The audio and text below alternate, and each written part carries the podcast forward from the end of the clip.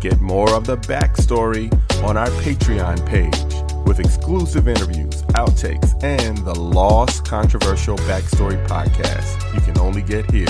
Support on the Backstory bonus level. Welcome to the Backstory Podcast. This is Colby Colb, and this episode, as we celebrate Black Music Month, is about one of the architects of R&B. Some call him a musical genius, some call him a pioneer.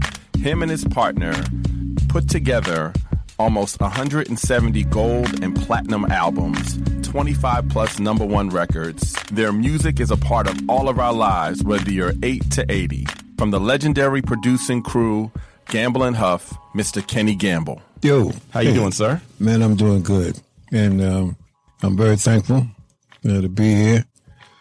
Um, I remember the last time me and you did a, a interview. Well, we've done a couple of interviews, but but the one that sticks out in my mind is the one that we did years ago with um, Kanye West. We surprised him.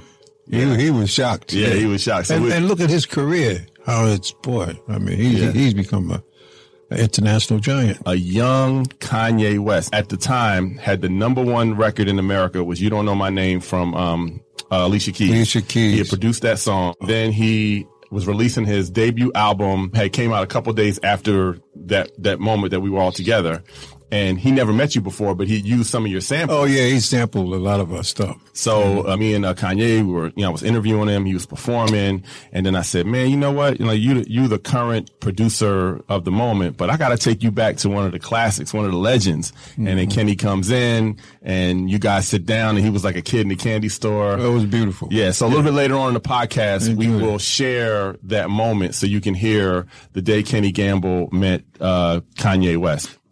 If you talk about, or if you think about black music, R&B music in America, really the 60s was an explosive period for R&B music. And really the mecca of R&B at the time was in Detroit.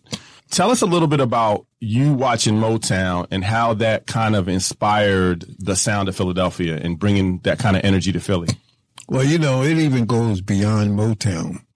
During those days, I think the radio, radio exposure of of uh, the Chicago music, the Dells, the uh, um, Gene Chandler, Major Lance, Jerry Butler. That was a little bit before Motown, but Motown was the greatest music, in my opinion, that ever was. The greatest company because of the way they were structured.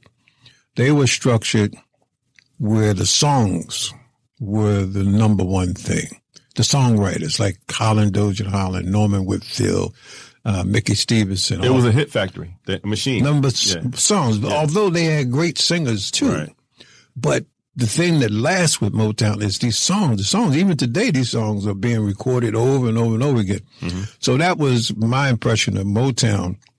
I had access because of Georgie Woods and Jimmy Bishop and all of them. You know, I go to the store for them, Mm-hmm. whatever they needed to be done.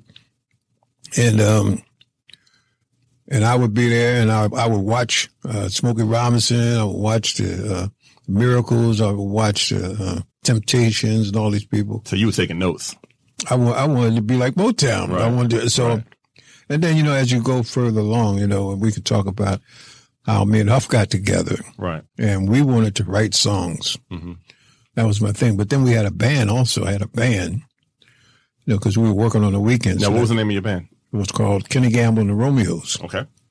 We had a couple records out. Mm-hmm. We didn't do too good, but, you know, but we were able to get uh, some music out. And you worked at a record store too, right? During this time? I had my own record shop. Okay. Now, how old were you when you had your record shop?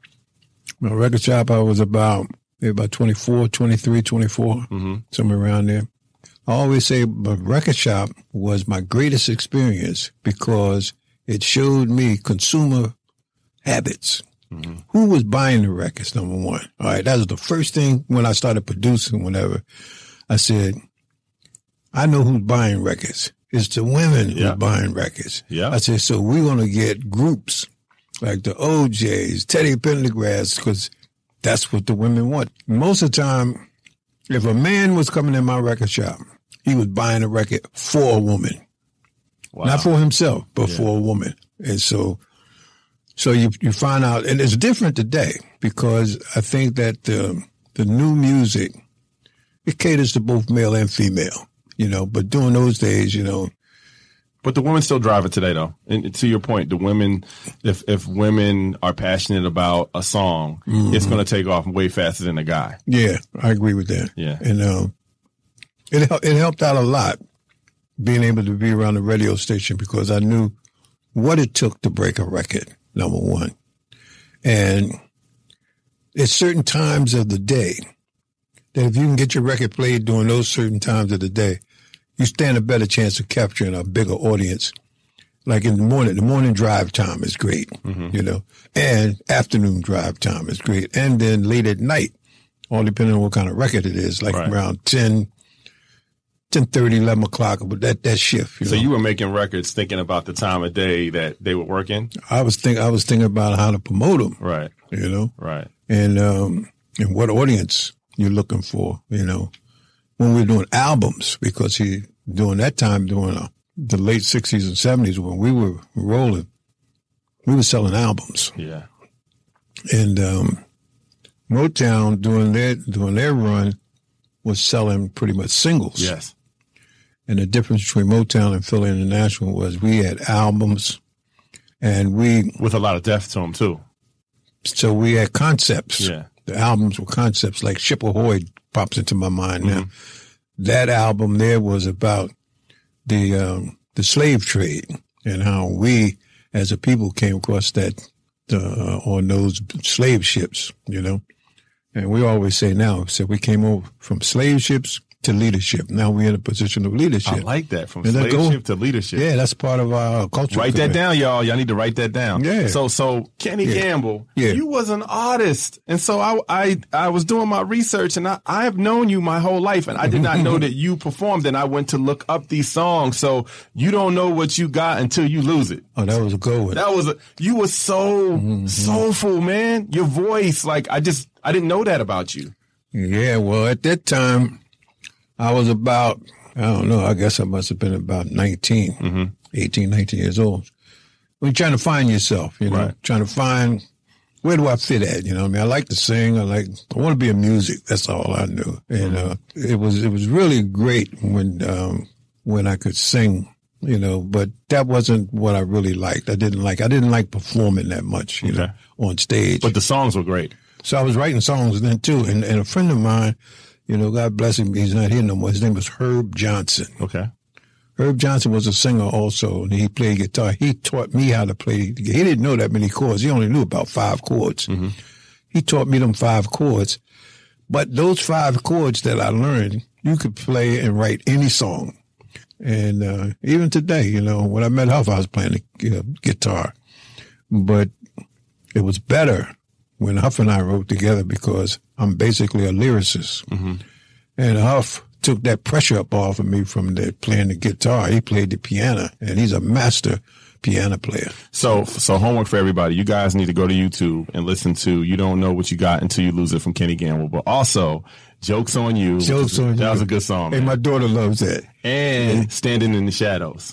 Standing in the shadows. Other people saw something in it too, you know Yeah. what I mean? But it just didn't click. Right. I think the guy who um, who supported me the most uh, with my records here in Philly was, of course, Georgie Woods did, you know. Mm-hmm. But he used to tell me, I don't like that record, you know what I mean? He, he was truthful doing Right. on his part. You basically had a short time as an artist. So tell me how a guy from South Philly and a guy from Camden, New Jersey, Mr. Leon Huff, how Mm-hmm. do you guys come together and form Gamble and Huff? Wow. Well, first of all, how we met was um, I was working with uh, um, a guy named Jerry Ross, and th- it's called the Merriam Theater now, but it was called the Shubert Building. Yeah, the Shubert Theater. Yeah. Shubert back in those days. And um, and so I used to ask everybody, I said, man, where, where's all the music people at in Philly? So they, they directed me to the Shubert building. And I went down there and uh, Jerry Ross had a, a production company. He produced uh, The Dream Lovers, you know, When We Get Married Yeah. and all those songs like that. And so Thom Bell and myself, we were trying to get recorded. So we went down to the Shubert building And so I used to be there every day. I used to go down there every day. Even when I started working at Jefferson, I used to go there after work and whatever. So one day I go by there and I'm getting up on the elevator and Leon Huff is on the elevator. Never seen him in that building before. Wasn't that many African Americans in the building Right. in the first place. Right. So we were talking about, you know, what we're trying to do. You know, he said, I'm trying to write songs, but do I said, I'm trying to do the same thing, you know. So um, So it was a, w- one thing led to another, and we said, well, let's get together, you know, and so see what what. an energy for us to come together like that. Unbelievable, you know, but that's how it happened. Right. That's how it happened. So, so you guys, you did a lot of stuff together, but you Yeah. guys did stuff on your own. So I'll, you have to correct me if I, if I'm not sure, but I do know, and I want you to tell me about this. So one of the early records that you wrote, I'm going to make you love me. Mm-hmm. Oh, yeah. With Dee Dee Ward. Yeah. And that ends up two years later getting redone by the Temptations and the Supremes. When you got that call, and then that record became a worldwide Worldwide, smash. number one, all over the world. So- So I, I had to pull over. I was driving my car when I heard that on man. I had to pull over, man. So what was that like Mm-hmm. thinking about the 10 years prior to that moment? So that was like 68 when that happened. Mm-hmm. 10 years prior to that, you are, you know, at the radio station, you're going to the Uptown Theater, you know, you got your record store Yeah. and you write a song and the Temptations and the Supremes take your song to a, was that like the first big global moment that you had as a, a songwriter? That was one of them. But Mm-hmm. everything happened at the same time. You had this is '68. Now remember, I just got out of school in 1961. Right. So seven years out of high Seven years out of high school. All I'm trying to make it, trying to get stuff going. So the thing of it is, is that we had Cowboys or Girls, Mm-hmm. number one record. number one all over the world, and then we had the Soul Survivors, the Expressway to I Your was, Heart. I was. That's what. I, you see, you you are on. Look at But- but- you on my chart here, brother. but you got my memory yeah, clicking. yeah, yeah. But the thing, Expressway was before that. Expressway was first. These brothers, Richie and Charlie, they're great. Mm-hmm. I love them. And look, uh, Richie's not here anymore. God bless him. These guys were Jerry Blavat was managing them. The Geator. The Geator with the heater. What? And so Jerry Blavat came to me one day because I known Jerry Blavat Right. when I was in high school. That's another iconic Philadelphia. yeah, unbelievable, legend. unbelievable. Uh, Had a person. TV show for it before anybody had a TV Unbelievable show. Yeah, person. Geator. Yeah, Jerry Blavat, wonderful friend. And he said, Kenny, why don't you write a song for the Soul Survivors? I said, all right, I would. That dun dun Uh, dun wasn't that dun something? dun dun Oh. dun. Listen, do your homework. Yeah. and check this song out, "Expressway to My Heart." I mean, these are these are uh, some white guys you got together and you gave them some soul. They are the Oh, soul yeah, yeah, survivors. they are, they're great. I'm telling you. And, and I, I want to touch on this, Kenny, because we're going to get into it because I'm, I'm, I'm going through, you know, your songs. Mm-hmm. But you seem to, in your career, tell me about the first 30 to 60 seconds of your songs. Cause it feels so cinematic. So Yeah. it's like you, it's like you lull me into this thing and then I'm like captivated and you, bam, you hit me with the song. Yeah, you So know, tell, tell me about that. Now, me and Huff, when we were in the studio, and Tommy Bell too, the intro was important because I knew, see, after working around a radio station, Mm-hmm. I knew that the intro, whoever the programmer was, if that intro is kicking, Right. because he only to give you maybe 30 seconds at most. Right. We used to say, you got to get a great intro. 1968, Cowboys to Girls, Right. huge song.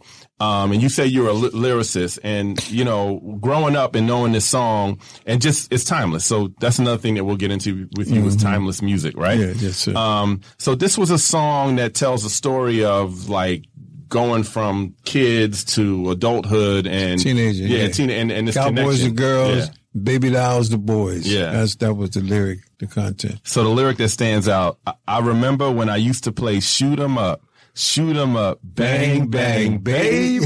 Did you write that? Yeah. Hey, listen, Wow. uh, that that song. There, go ahead, finish. Go ahead. Just I remember when I chased the girls and beat them up. beat them up. That's because you're little. Cause, Right. But see, he said I was young. I didn't Right. understand. Right. He said now she's a woman and I'm a man. Um, now I know girls are made for kissing instead of running after pulling their hair Mm-hmm. Right. and with all that crazy stuff. And it's really like a, a switch when you're a teenage boy. Sure. So it, it, it's like a from a going from a boy to a teenager. That That's switch right. happens, and all of a sudden, this girl that's like a tomboy, you like you're like, oh my Yeah, god, you're yeah. beautiful. Yeah. And he said, he said, uh, now I know girls are made for kissing. I never knew what I was missing. yeah. He said, "No, my life is not the same. My whole world has been rearranged. I went from cowboys to girls. Yeah. So I'm trying to paint a picture, trying to paint a picture of a young boy and a young girl growing up, and they become sweethearts at the end. You know what I mean? But Yeah. they used to be fighting each other when they're young and so forth, whatever. You know? And that was the story in that time. I mean, that's the story of how people got connected. That Mm-hmm. that's the it. way it is today. Yeah. You know what I mean? So, Yeah. you know, you look at it. So 68, you have that number one song. Yeah. Then another thing I noticed with you, there was a theme with you. Now that you you said it earlier, you listen to certain artists, Mm-hmm. and then you're the one to give them a whole new life. So the first one I, I could think of is Jerry Butler. Um, Wow. Never gonna give you up. Well, that a great one. That's a good one, man. Never gonna give you. I mean, this the Beautiful, the man. music. But you know the other thing too, when you say the music, you're Mm-hmm. right because see, all through this this era, my companions were Roland Chambers, Karl Chambers. Roland Chambers was a guitar player. Okay. Karl Chambers was a drummer. Mm-hmm. Um, Leon Huff, who was keyboard player. Thom Bell, who was a ranger and played organ. And Vince Montana, who played the vibes. Now you notice on many of our Right. records, you got vibes Yeah, on there. yeah. And uh, who else was it? Um, oh, Winnie, Winnie Walford, Mm-hmm. who played the bass. And then when he left, and we got uh, Ronnie Baker and Earl Young. It's the musicians. We kept this this group of people together as long as we could, because that was the sound of Philadelphia. Yeah. That was our sound. We we we, we drilled it into our head. It's the Motown sound. You got the, the Memphis sound. So we're going to be the Philly The sound. sound of Philadelphia. TSOP. TSOP. So so 68. Yeah. Then you come with Western Union Man. You give Jerry a number one record. At that point, he had been out for like Well, for a while. yeah, yeah. you know, I mean, this was like a new birth of his career. it was. But but, but here's here's the secret to that. Jerry Mm-hmm. Butler was a great writer too. Okay. Jerry Butler wrote uh, um, for Otis Redding. What was the name of that song? Uh, I've been loving you too long. Okay. Jerry Butler also wrote songs for um, for him and Curtis Mayfield for the impression, Precious Love, and all that kind of stuff. So when he, so when he got with us, I said, let's write together. Okay. So me, him, and Huff wrote a lot of those songs. Like Never going to give you up. Wow, Never was gonna that? give you up. That was a great Just one, the man. yeah, yeah. You know. I mean, Western Union Man was a good one too, though. It was great, Yeah. and and I tell you, and number one records. and and the the the other one that was really good was uh, Only the Strong Survive. Yeah. Elvis Presley did Only the Strong Survive, Yeah. which was great for us. You Right. know what I mean? And uh, so, so Jerry Butler. As a matter of fact, I just talked to him not long ago, about two weeks ago. Because he was like an alderman or something in Chicago, right? He's an alderman, yeah. Is he still an alderman? Yeah, he's still, but he's not feeling well. You know what I mean? He's getting older. Right. But me and him had a lot of fun. We was Yeah. we was on the phone a couple of weeks ago. We was dying laughing, man, because Jerry Butler. I learned so much from him Mm-hmm. As a writer. This guy here, man, let me tell you something. He showed me how how to like put words together, just flowing, flowing. I said, "Wow, Jerry." I said, "That's great."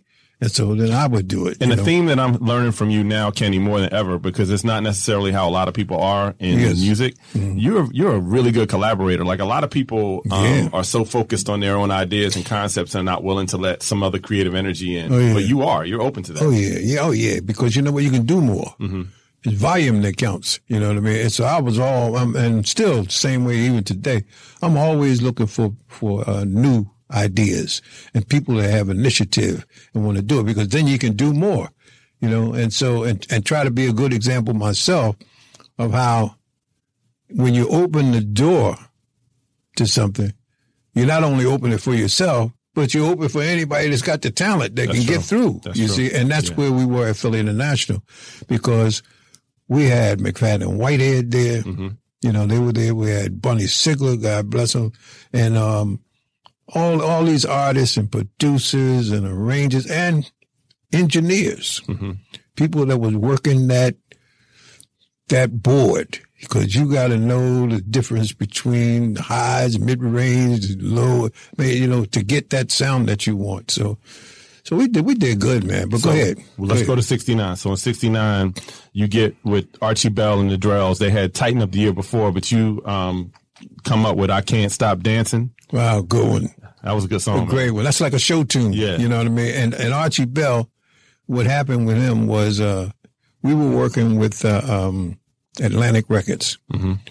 and we were trying to get a deal with Atlantic Records. And Atlantic was uh, was really a, big company. They had Yep. Stax at the time, Mhm.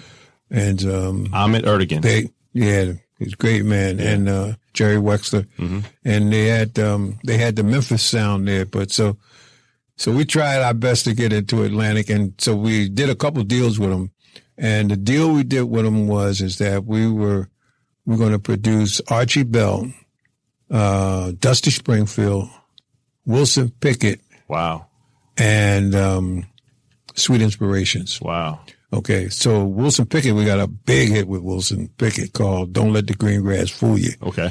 and then uh, Dusty Springfield, we got a big record with her because we did a song with Jerry Butler called "A Brand New Me." Okay. That was like a B side with Jerry, and I kept telling the people up at the Mercury, I said, "I said this uh, brand new me."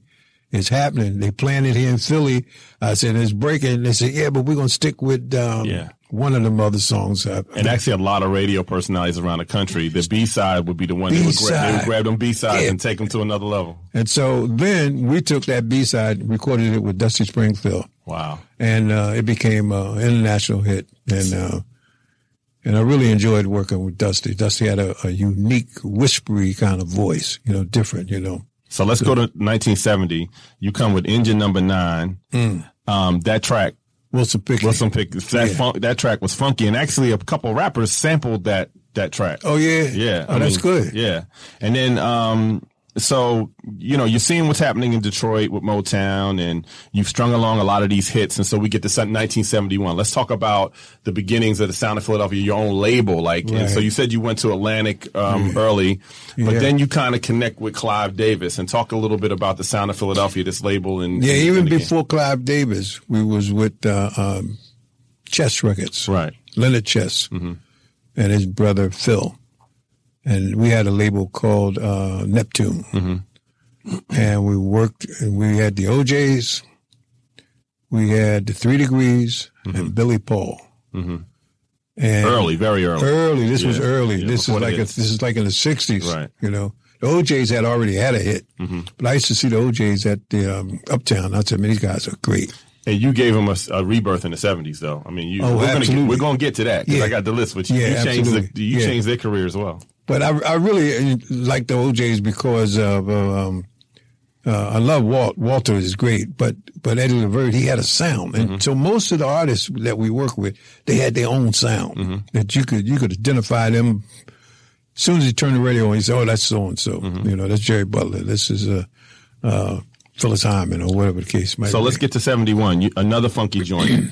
um, and it's the kind of song that you make that funky face. Drowning in the Sea of Love from Joe Simon. Wow, what a good one! What a great artist! And I, I I knew this record early because I'm a big fan of Gang Starr and DJ Premier, and Mm-hmm. one of their their records that I like, they you know my Steez, they sampled this song. Is that right? Oh my God! And, and DJ Premier just he he put a lot of love into your into your work. But this song, when we listen to the raw song again, "Drowning in the Sea of Love," what a great track! What about that intro? Yeah, uh, yeah, a movie, another movie. It's like Yeah. a movie, man. Yeah, I'm yeah. telling you. See, drowning in the sea of love is is like it's, you can almost see that visually, you know. And Joe Simon, it's a got a great voice, and he was uh, signed to Spring Records. Mm-hmm. Spring Records was owned by um, Julie Rifkind and Roy Rifkind, Mm-hmm. who were good friends of ours. You know what I mean? And uh, they asked us to to cut Joe Simon. Mm-hmm. We were just going to make our deal with uh, Clive Davis at CBS. Okay, And we had put out a record with uh, CBS on Philly International label co- by the Ebonys. Uh, You're the Reason Why, okay, which was a great record. Beautiful. And the Ebonys was a great artist. But they didn't know, we couldn't get along with, uh, uh, with, with them on the promotion. So we said, well, we're going to cut something someplace else. And, uh, and let us show you how to promote. So we went over there to Roy and Julie, and we cut uh, "Drowning in the Sea of Love." That was like a top five record. and then you you did another one for him called "Power of Love," which Power is another great Love. song. Yeah. another number one record. And then we had another. Well, wasn't as big as the "Drowning in the Sea of Love." "Pool of Bad Luck." Let's talk about Harold Melvin and the Blue Notes. Wow. I've always, I, I, I, um, I need an explanation on this group because Mm-hmm. all I know about Harold Melvin and the Blue Notes is the drummer was Teddy Pendergrass, and he had the most amazing voice, and he sang a lead. So tell us about how you got with this group and the, the connection you guys had musically. And in '72, you put out a song called "I Miss You," which is still a timeless Mm. record. Unbelievable. And the intro, doo, doo, doo, doo, like it's like a movie. It is a movie, yeah. And uh well really Hal Melvin was well he first of all he was my friend. You Okay. know what I mean? Uh, his brother, Calvin Melvin, we went to school together. We were in the same class, you know what I mean? All through school, junior high school and whatever. And so um Hal Melvin is a legend. you know I mean? And he's a genius because he probably could take two or three of us and whip us into shape and we become the blue notes. That's Wow. that's that's the kind of organizer he was. And so we always so when we started getting uh, hit records, Hal used, me and Hal used to talk. He said, "Man," I, he said, "What do you think about my group?" I said, "Well, bring them over to hat this weekend." So he bring his group over, and I Hal had a nice voice. He had a nice mellow voice, Yeah, you smooth. know. Mhm. And um, I told him, I said, "You got you got to get somebody with some power, you know what I mean? A voice with power." And uh, to make a long story short, what happened was, is Teddy Pendergrass was was a drummer Right. playing for the group for Hal's group, and so we were we signed Hal's group, and um, we went on the search for um, a lead singer. Mm-hmm. And so one day, Huff called me up. He said, "Man," he said they got a guy down here with Harold. He said you got to hear him. And I said, "Okay." He said, "Because I think this is the lead singer." So. Uh, I got downtown and, and uh, they started singing. And man, Teddy Pendergrass, Presence. unbelievable, man. So another number one record. If you don't know me by now, if you don't know me by now, it's a great one. What about I Miss You? yeah. And what about The Love I Lost? The love. I, now another Wow. one. The intro. Love I Lost. I'm trying I mean- to tell you, it's just the intros. That is just you guys got to do your homework and listen to just the Yeah. first thirty to sixty seconds of these songs, and you'll see what I'm talking about. But the love I lost, True. Yeah, it was something, man. Unbelievable. And you know what? Uh, what I'm really proud of is how hard everybody worked. You know what I mean? And uh, and we made we made a way for ourselves in the business because it wasn't it wasn't easy. This was hard work because you know we wanted it to be perfect. so we would go all day sometimes. Maybe the next day we'd do it again, you know, because we didn't want no bad notes, no flat notes, uh, no, nothing. We didn't want anything uh, beyond our power to, to make these, we wanted them records to be perfect. And when you listen to them, there's a couple of them. I wouldn't tell you which ones that some, some stuff got away. Okay. You know what I mean? But some bad notes got away. Right. But I always used to say, I said, if you if you got a bad note or or flat note or something on on uh, on these records, and if it's a hit, you're going to hear it for the rest of your life. You know, again, timeless. So not to get sidetracked because I was still in '72. Go ahead, go ahead. Me and Mrs. Jones, Billy Paul, number one record. this was a story where um, me and Huff used to go. To, we was at the Shubert Building. We had our offices there, and we used to go downstairs just about every day. Just to, was a little bar down there called Boots, Boots Bar, and we go down in Boots and sit there and just talk and laugh, you know, and come up with ideas. And so we seen a guy in there one day, kind of elderly guy, and so I said, I said, oh, what's that guy doing over there? You know what I mean? Right. And so um, he said, I don't know, man. He said, I think I know him. He looked like a judge or something like that. Right.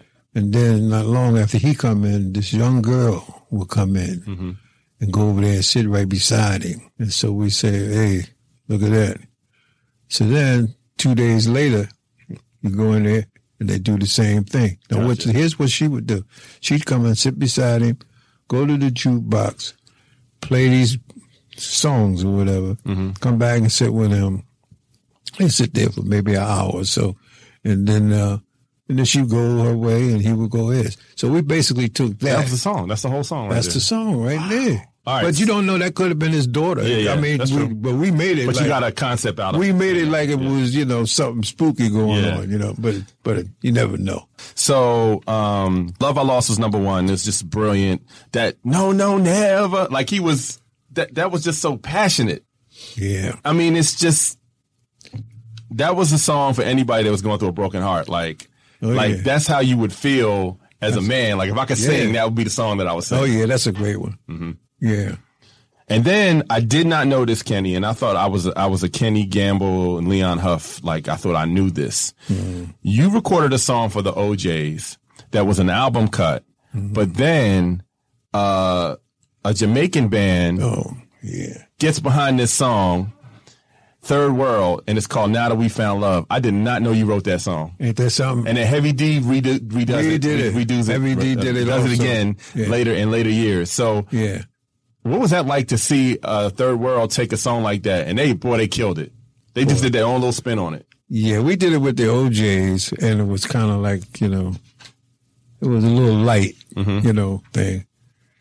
But man, when I heard Third World's version, like the guy who produced that on them, his name was Chris Blackwell, Mm-hmm. and they were with Island Records.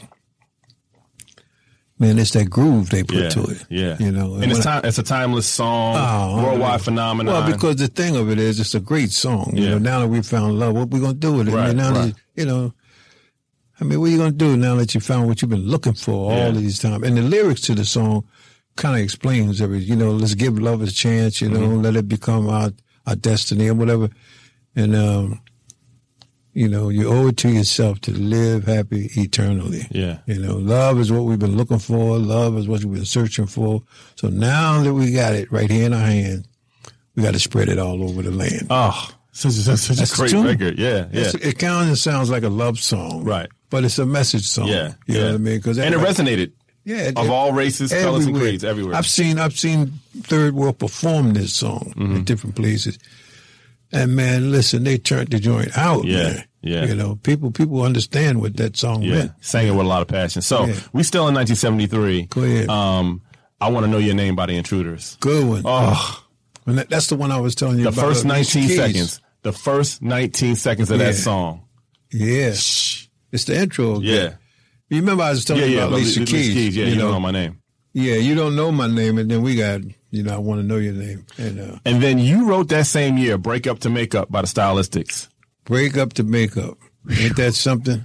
Linda Creed and Tommy Bell. Tommy Bell. Now you know how long back Right. me and Tommy Bell. Right, right, we go all the way back to high school. Right. And me and his sister Barbara. I used to walk home, and Tommy Mm-hmm. be in the house playing the piano. I say, I said, who's playing the piano, Barbara? Said, my brother.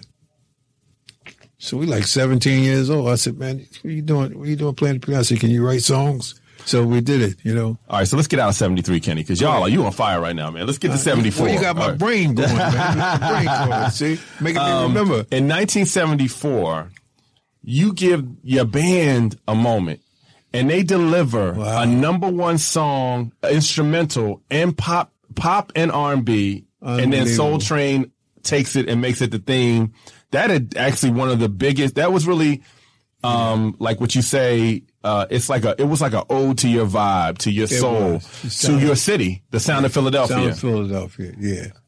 And then this song is phenomenal. I mean, timeless. When there's something, dun, dun, dun. Yeah. I mean, uh, that's but just you know, hey, Colby, so here's what happened with that. Okay. Don Cornelius, mm-hmm.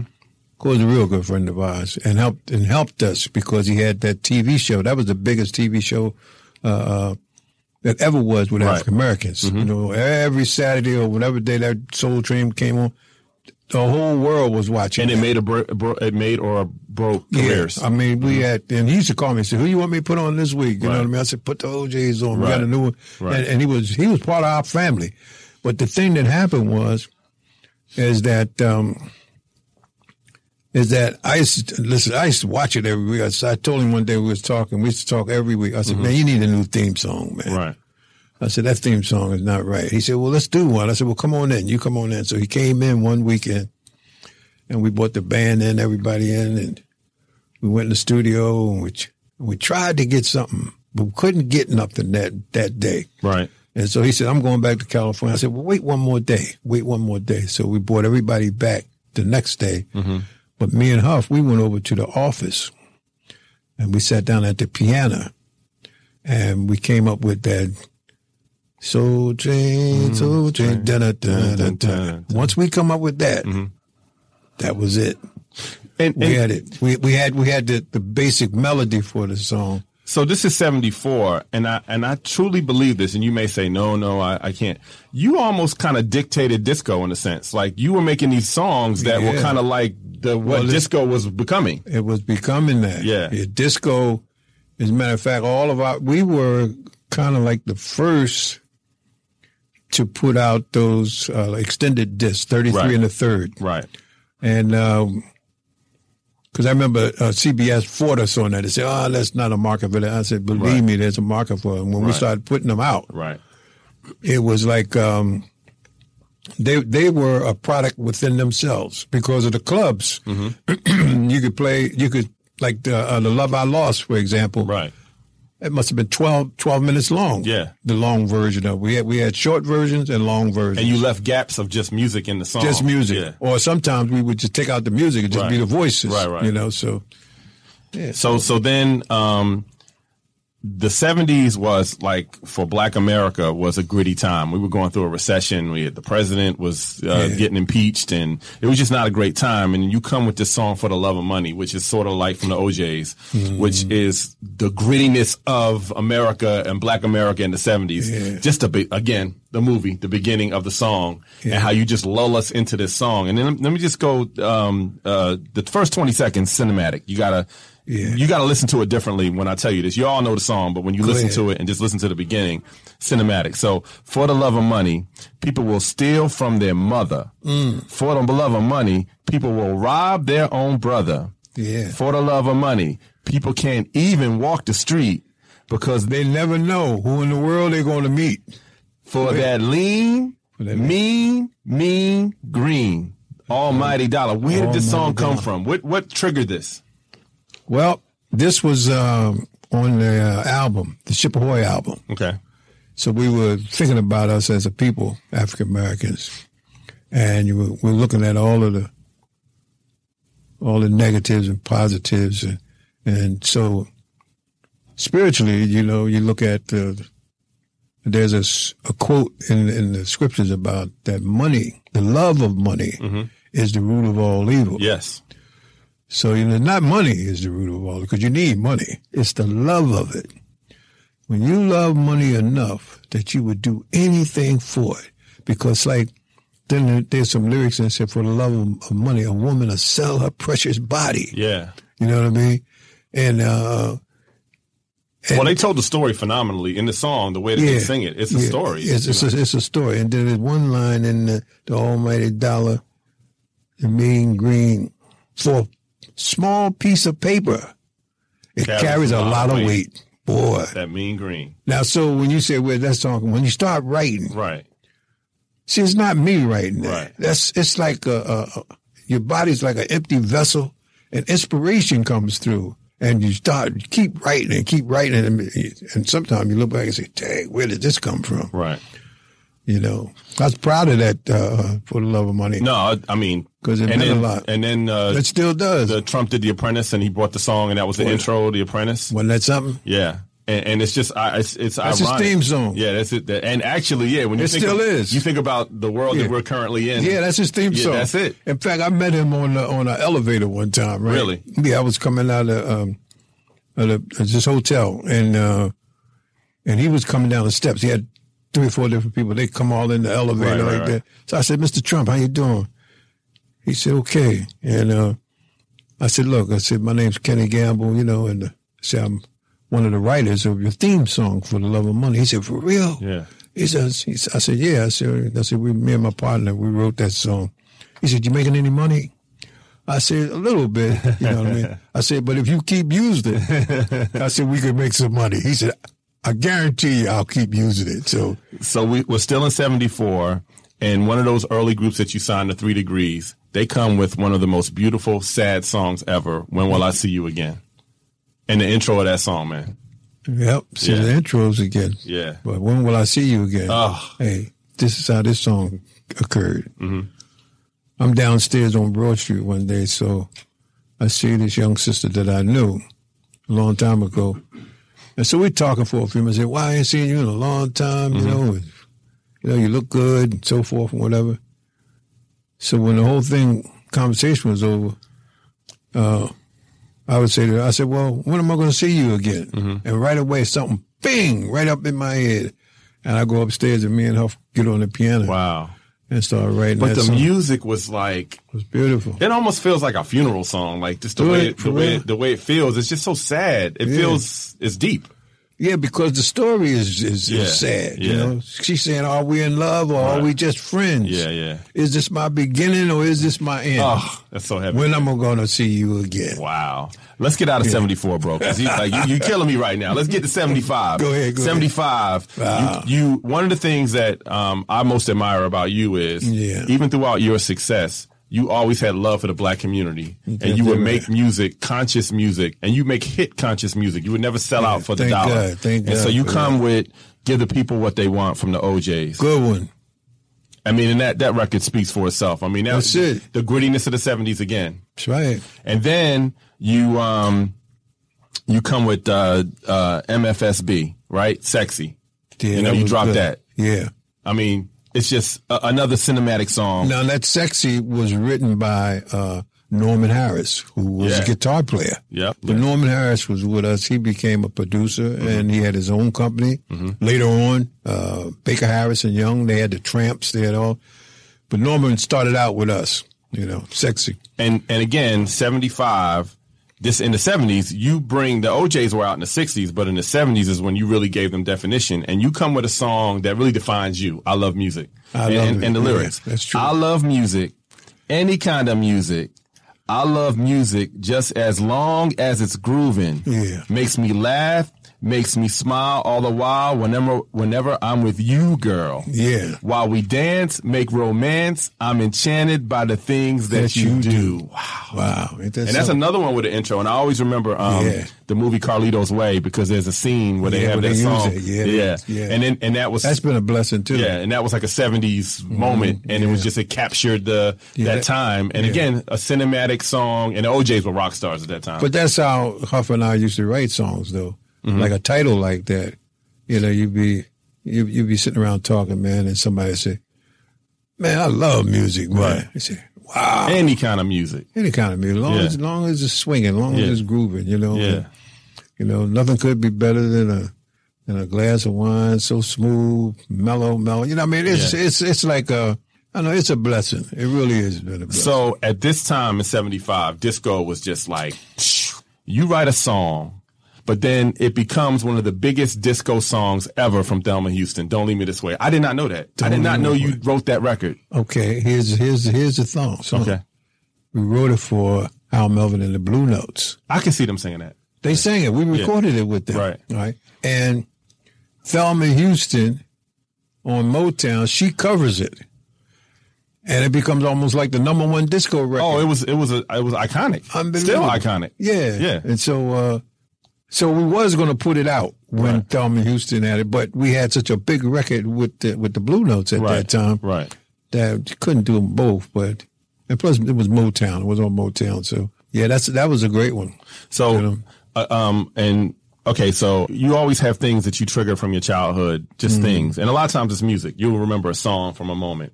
So you had your, you know, um, Jerry Butler, and you kind of watched him as you were young, and then Mm-hmm. you do records for him.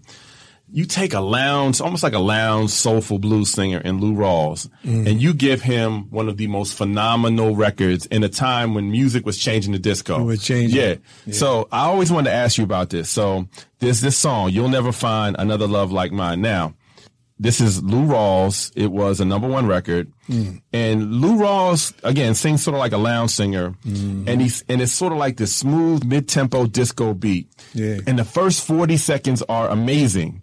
The It's just- intros. yeah, yeah, yeah. You were the intros again, right? Yeah. And I just wanted to know how how did you coach him to sing this song? Because it would be like for today, it would be like taking John Legend and making him R. Kelly by the end of the record. Like, did you bring some young girls in when when you went it when we were like, You're gonna miss my love? And like it Yeah, was just was like good. there was so many layers to the song. Yeah, it was great. Uh, Well, me and Huff, when we wrote that song, it was it was almost like a tailor made song for Lou Rawls, Right. Because he he had such a great baritone voice. Mm-hmm. He, I, I always considered Lou Rawls to be like the Black Frank Sinatra. Yes, that's Right. exactly it. You know, and so, and then I remembered Lou Rawls when we signed, because Jimmy Bishop is the guy who got uh, uh, Lou Rawls for us. Okay. And Bishop said, man, Lou Rawls is free from his contract. And uh, I said, well, maybe we could sign him up. Bishop said, y'all could get him a smash. You could get him a hit. So, but the thing of it was, is that here you go, you got Lou Rawls. I remember Lou Rawls when I had my record shop. Wow. Selling Lou Rawls records. I used to have him in stacks. Yeah. So he had an audience out there. But you gave him really the biggest moment of his career. Oh yeah, yeah. Was, well, we were we were the perfect fit yeah, for him. yeah. You know what I mean? And you seem like you were a fan. You're a fan. So well, because I could sing almost Right, like him. right, You know right. what Yes, I mean? Yeah. yes, so I could could. sing almost like him. Right. You know the baritone, and so so uh, Lou he, he really he really liked working with us because because we introduced him to a new market. Mm-hmm. This was a new this was a new generation that knew him. right. But didn't have any new music from him for a long time, you know. So, So let's let's get to seventy six. All right, go man. I, I tell you every year, bro. It's like Go that, ahead, you was just go like the warm up of the seventies. So in seventy six, you write the all time holiday anthem, "Family Reunion" from the from the Wow, O'Jays. Man, another good one. Timeless. Family reunion. There's not a holiday, barbecue, block party in Black America over the last 40, 50 years that don't play that song. That don't, that song doesn't make you feel warm and make you feel like, you know, family. That's true. You know, family reunion, and that comes from uh, uh, a time when we were working with uh, um, the National uh, Council of Negro Women, and um, Barbara Cox, who used to work with us, uh, she used to do the Black family reunions, and so. Uh, me and Barbara was talking. Barbara said, "Why don't you, you need a theme song, Kenny? We need a theme song for the Black Family Reunion." So Dorothy Height, I don't know if you remember Yeah. Dorothy Height. Yeah. So when me and Huff got together, well, we went to the first family reunion. Man, it was so many African American people there. Right. It was beautiful, so beautiful, man. And then um, Huff and I, we went and started writing uh, a song to commemorate it. You Mm-hmm. know, because and so um, you know the lyrics speak for itself. Yeah. you know. It almost kind of makes you tear up when you Yeah, just think do. about when you lost a relative and you think about how, how that you know, song. I wish grandpa was here. Yeah, you know, I yeah, know yeah. he's smiling from ear Yeah, to ear. yeah, you know, yeah. to see what we have done to with all his. and it wasn't when you put it out. It wasn't a hit. It's just a timeless. Like it wasn't like a big radio hit. No. but it's something that everybody just played. No, it was it was an album. Album cut. Yeah, yeah. Because that was the name of the album, Family Reunion. Reunion. You know, So let's get through 76, right? So you Go got ahead. Let's Make a Baby from Billy Paul, another great song. Yeah. Then you kind of do a, a standard song for Lou Rawls, Groovy People, which is kind of like his vibe. Oh, yeah, it was nice, yeah. Mm-hmm. Right. So then he goes back to that, right? But then Groovy People was like, uh, what it was, it was a, a, a big record for him. big record for him. And then you come with a number one record for the O'Jays, Message in Our Music. Wow. Cinematic. This, that song.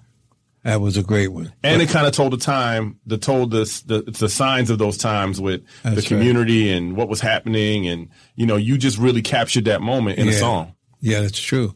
But it was uh, it was the vocal because we you talked about MFSB earlier. Mm-hmm. We had because people used to say to us, uh, our, our signature was like, "There's a message in the music." That that was our thing. So people used to ask me all the time, say, "Well, what is the message in the music?" So MFSB, we after we did uh, the Soul Train thing, we had a song called "Love Is the Message." Right. Yeah, which was big. you Yeah, know that I was mean? huge. Yeah, that was Yeah. a big one, and it, especially with the uh, the rappers and whatever they sampled it Mm-hmm. They a sampled lot. it, yeah, yeah.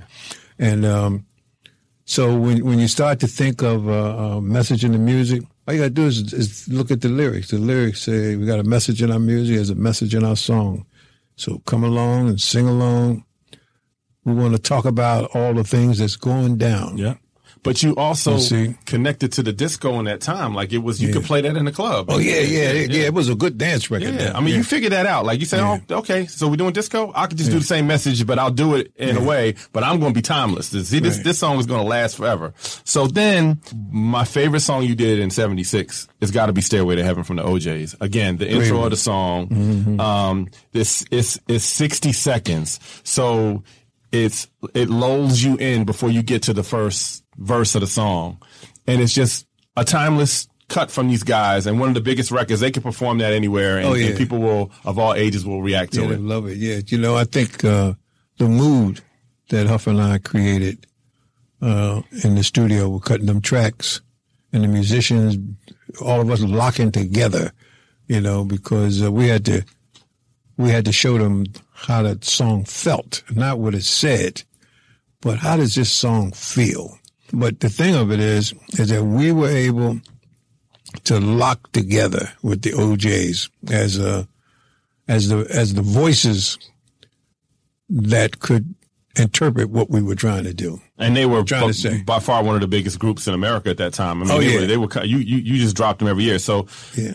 another thing that kind of happened at this time was Motown was actually kind of like c- coming down a little bit, and you were just uh, you were ascending with the sound of Philadelphia, and also music was changing. We talked Music about was disco. changing, yeah. and Mhm. and the Jacksons decide to leave Motown. Yeah. And at first they go to Atlantic as well. They go to try to go to Atlantic, but Atlantic kind of wasn't sure if they wanted to sign them. And then they Right. they circle over to uh, CBS, CBS, yeah. and then they come to Philadelphia to sit down with you, Right. and you put an album out on them. And that was a really bold moment for you because kid groups that are like teen groups or whatever, it's like hit or miss. That's right. And then you decide, oh, I'm gonna work with them, and you give them the most soulful album. Yeah. And I- and um, I used to work with Jimmy Bishop's uh, son, who was a radio personality, and he told me stories about when they were recording this album, how Michael Jackson and the Jackson Five came to Philadelphia, and they actually lived here in Philadelphia. Mm-hmm. Yeah, and um, there's so many people that have a lot of memories of them, and you guys took them in the studio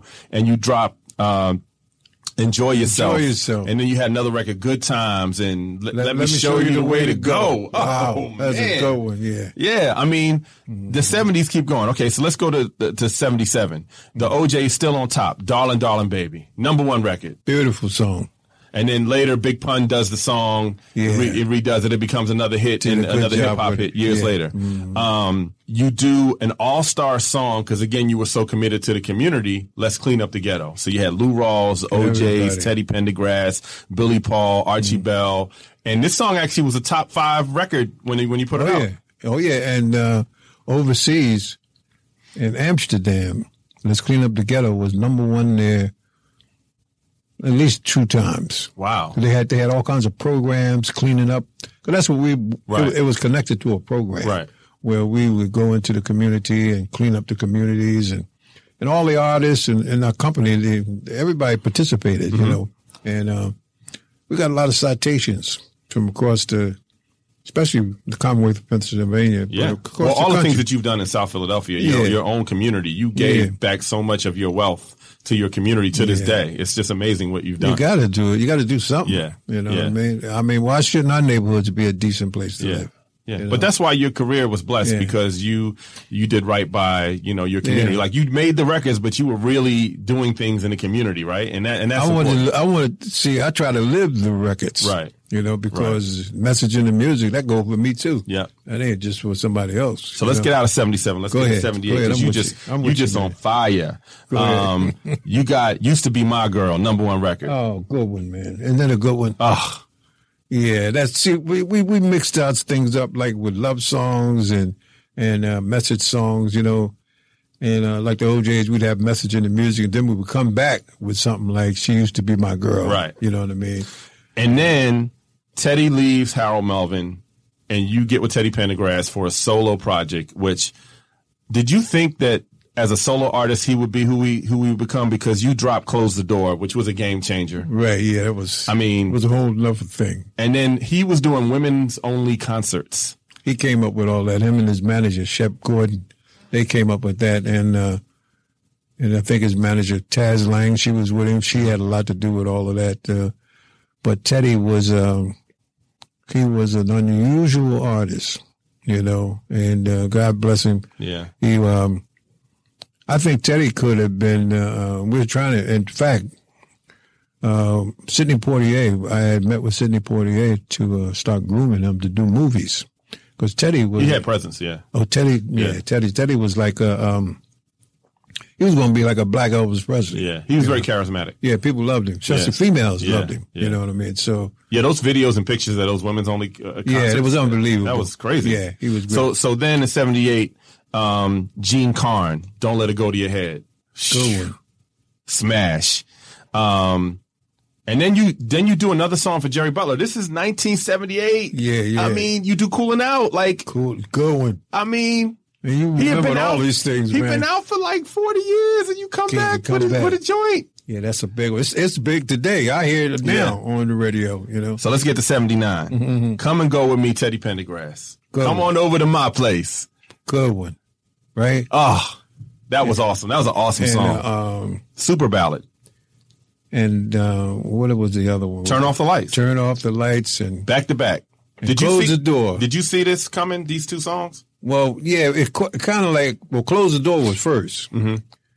and then we uh, we said, okay, well, what's after close the door? Well, Right. turn off the lights, you know. So Mm-hmm. it, was, it was like, I guess it's like a, a movie or, or And you built the intro of the song. You Yeah. build us up for for the energy of the for the song. energy. Yeah, but then the O'Jays was like, Nah, you got you got that Teddy Pendergrass. We're gonna come with Forever Mine.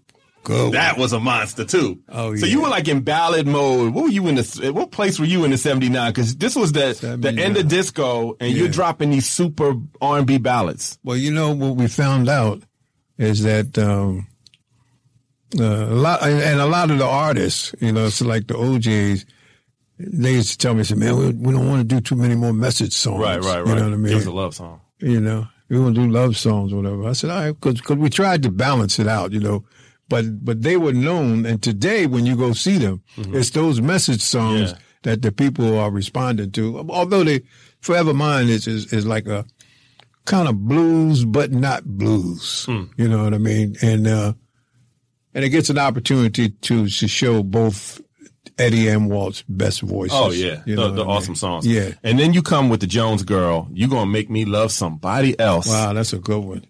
Ah. well, you know, you look at the how we got the Jones girls, the three degrees. Right. We had problems with them. They their manager wanted to wanted to do something different, you know. So we didn't argue with people, you know, if they wanted to leave, you know, we let them go. And I hated to do that because they were an excellent group, the three degrees. But um the Jones girls, uh Diana Ross was over at the Shubert Theater one one night and uh, me and Patti LaBelle, we went over there to see her. And so Diana Ross, she said, uh, Mr. Gamble said, I got a group for you. Wow. They're, they're my background singers, you know. He said, but they really sing, you know. So that's how that came about. And so we invited the Jones girls over.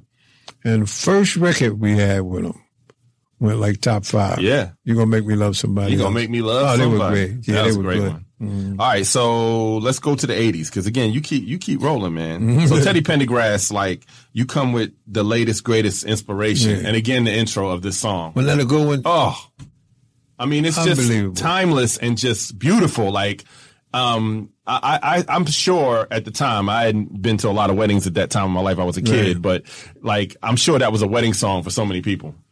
It's a Great song. Let's fast forward into the 80s a little bit because, you know, you, you slowed down a little bit. You didn't make as many records in the 80s as you made in the 70s, but you did for the O'Jays kind of what you did for um, the Iceman, what you did for Lou Rawls in '87, because they were kind of like they they had slowed down, Right. and you come with "Loving You," and I didn't even know you wrote that. Now I remember I was just getting in the radio when that came out, and I remember that right. was a number one record. I mean, we had a countdown on the radio station, and that was number one every night for like that summer in '87. They loved 87, that that song. good song, Oh man. my God, "Loving You." Um, and then um, you talked about Patti LaBelle, Right. and Patti had a bunch of songs out, but then you come with her, and "If Only You Knew" and "Love, Need and Want You" were really iconic R and B songs, and really gave Patti that explosion as an that's artist. true. That's I true. mean, those two songs, man. That did it for her. Oh, because she had a lot of other like pop records, you know Mm-hmm. what I mean? Uh, but those, even when you go see Patti today, Mm-hmm. those songs, uh, it's just the feeling on Yeah. them. You know, that's what it is. and then in '87, um, you drop a song with the late Phyllis Hyman, Yeah. "Living All Alone." God bless her. She Oh. wasn't she great? I actually met her. It's funny. I met her in. I, I remember meeting her in the parking lot of the radio station I was working at. and I was in awe of her. She was such a had such a commanding. Oh, yeah, presence. yeah. And um, she drops living all alone, and then five years later, Yeah. you come out with living in confusion. Were those two songs connected, or it just happened to be the title had living in it? Just yeah, no, they weren't connected, but But- just living in confusion was like. uh yeah, she was going through a lot of Yeah. things. You know, Well, well th- this lyric right here from um, kind of like living in confusion says, "I believed in you. I thought you could do me no wrong. Yeah. Until I saw one day that you were stringing me along, Mm-hmm. played me for a fool.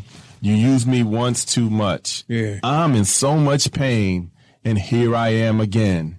And she says, "Trust is a hard Hard thing, thing to to come, come by, by these days. Yeah. You build me up."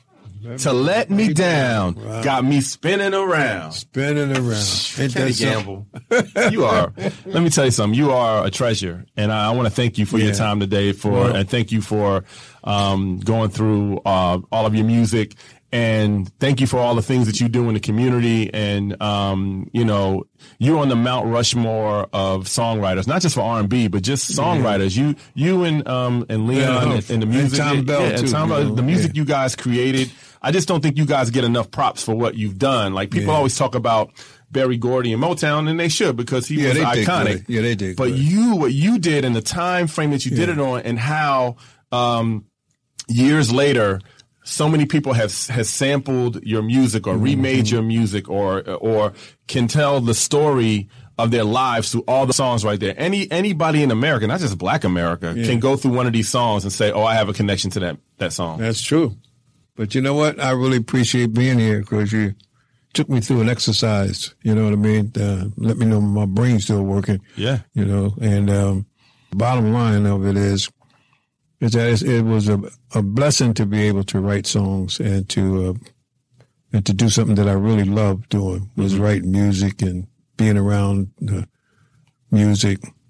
But it's even more of a, of a blessing is when we can do something for our community. Well, there's nothing like the Philadelphia sound, and you are the master of that. So thank you for uh, stopping by the Backstory podcast. And what we're going to do now at the end, I'm going to play for you guys the moment I surprised Kanye West by Mm. introducing him to Kenny Gamble. This was in 2004. 2004. Kanye didn't see it coming, and the video surfaced a couple years ago. Somebody filmed it, and it's on YouTube, so you can look for it on YouTube. Oh, yeah. The Okay. video of this moment. But uh, one of the greatest producers of our time, uh, Kanye West, met uh, one of the greatest producers of all time. So just share this Kanye. moment on the I love Backstory podcast.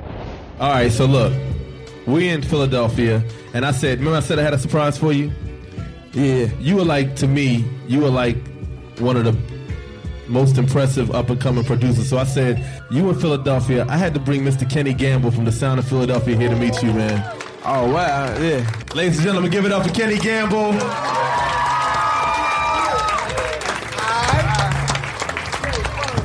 What's happening? Sound good, man.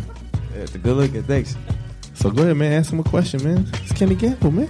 Man. Can I get a discount on some of them samples? Uh, can I get just a little publicity? Because you like, I think you got me. You said forty five percent on that. Just can't be life. Uh, that Harold Melvin. Can't be life. Did you use that one? Yeah. So what made what made you um uh with Alicia Keys? You know that's my, my favorite record there. Uh, Oh, for real. you don't know my name. Yeah, it's a good one. It reminds me of um, a song we did a long time ago with the Intruders and the Whispers called "I Want to Know Your Name." It reminds me of that. I mean, it's not like it, but it reminds me of it just a It, little it, bit. it ain't close enough to go to court on. No, is not it? to go to court. No, no, no. No, it just has the same kind of format, you know, same kind of feel. You remember that song? I want to know your name. Yeah. Well, you know, I from listening to so many samples, that's how I came up with the idea for to do the talking part at the end. 'Cause I would sit and try to find the open part through the talking. So I listened to it all the way, and I found out, you know, they would get real exact with their words. Like, baby, I was, I had to stop at the phone booth, and I and, and then I went over to uh, Leroy House, and it, it, it get. Whereas nowadays they be like just shouting out their managers at the end of the Right. record. Who came up with the part about, hey, can you hear me now? Who came up with that with the phone? um I don't want to say on the radio, but I I wrote a a good. I had a high influence on a good percentage of the talking part. That's great. Is that a good political way to say that on the radio? Definitely. Well, there you have it. Thank you for listening to the Backstory Podcast. I'm your host, Colby Colb. Get more of the backstory on our Patreon page with exclusive interviews, outtakes, and the Lost Controversial Backstory Podcast you can only get here. Support on the Backstory bonus level.